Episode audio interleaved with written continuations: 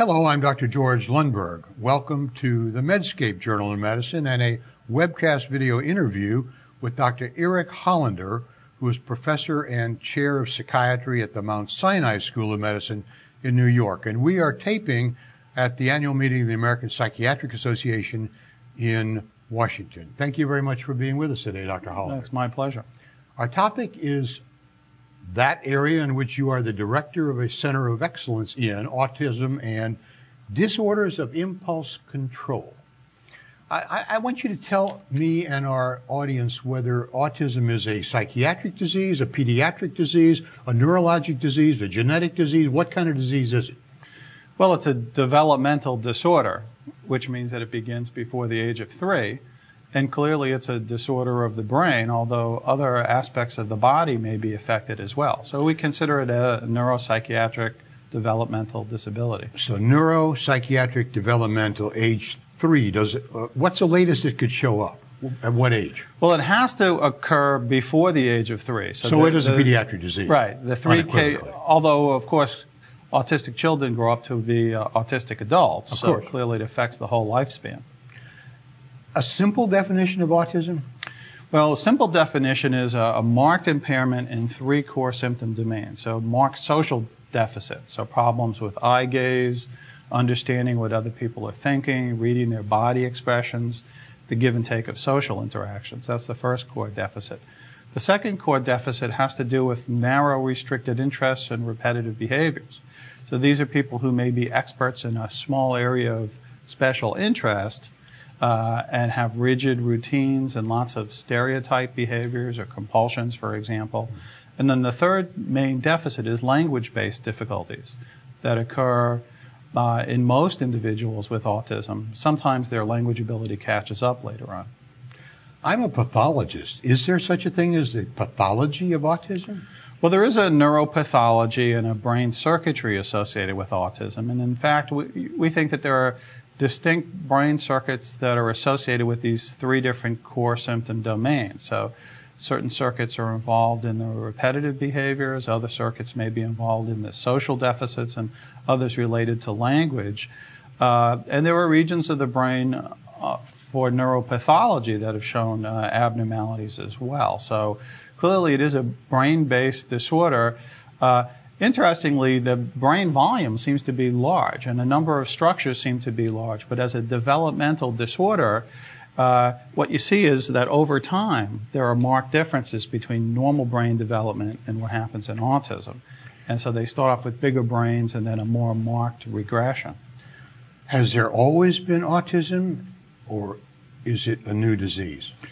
Well, uh, one big area of controversy is whether it's an epidemic. Right. where we know that about 1 in 150 individuals now get diagnosed with an autism spectrum disorder. So there are a couple of issues. First, we've uh, broadened the diagnostic boundary. So we, we think of the autism spectrum rather than just autism. Right. And that includes Asperger's syndrome and pervasive developmental disorder. Uh, so in a sense, the, the boundaries have been broadened a little bit.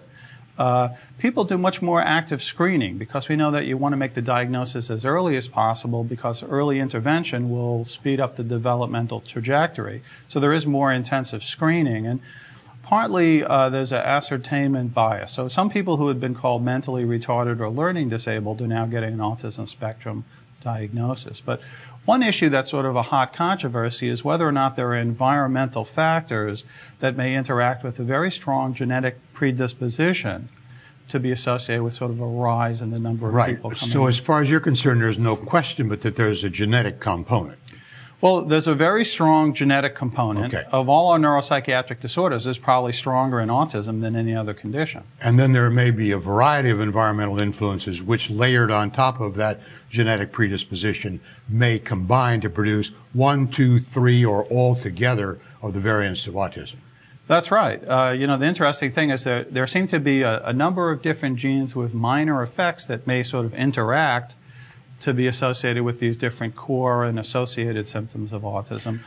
We're starting to learn about these uh, cytogenetic abnormalities. So it turns out that older fathers have a six-fold increased risk of having offspring, and so there may be these small deletions or duplications of the chromosomal material that can cause these sporadic cases, for example. Yeah, it's been an amazing thing to watch over the last several years. I really first learned about autism at the Institute of Medicine annual meeting a few years Uh-huh. ago, uh, where there was an in-depth discussion of it, and so much has happened since then in terms of, of knowledge of it.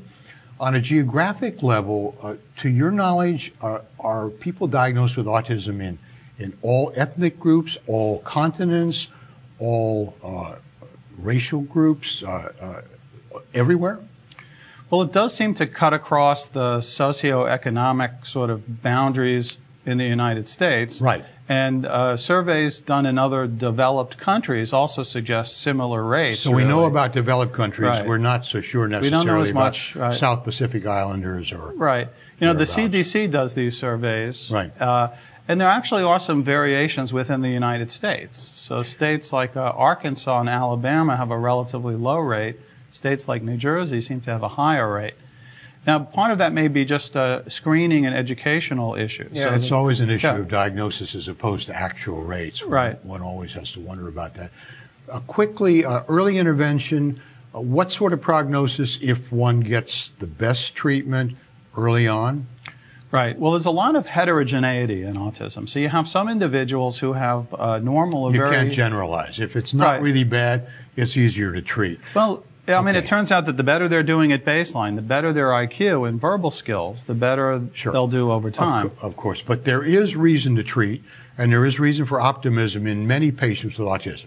Absolutely. I mean, Okay. it turns out that early interventions can be really very helpful, and we're starting to learn that uh, uh, tailored sort of medication treatments actually can be very helpful for the different uh, problem behaviors and even core symptoms of autism. Well, it's going to be fabulous to watch this understanding evolve because this is really, really rapidly happening. One final question, again, as a pathologist, do we know whether the lifespan of patients with autism is affected?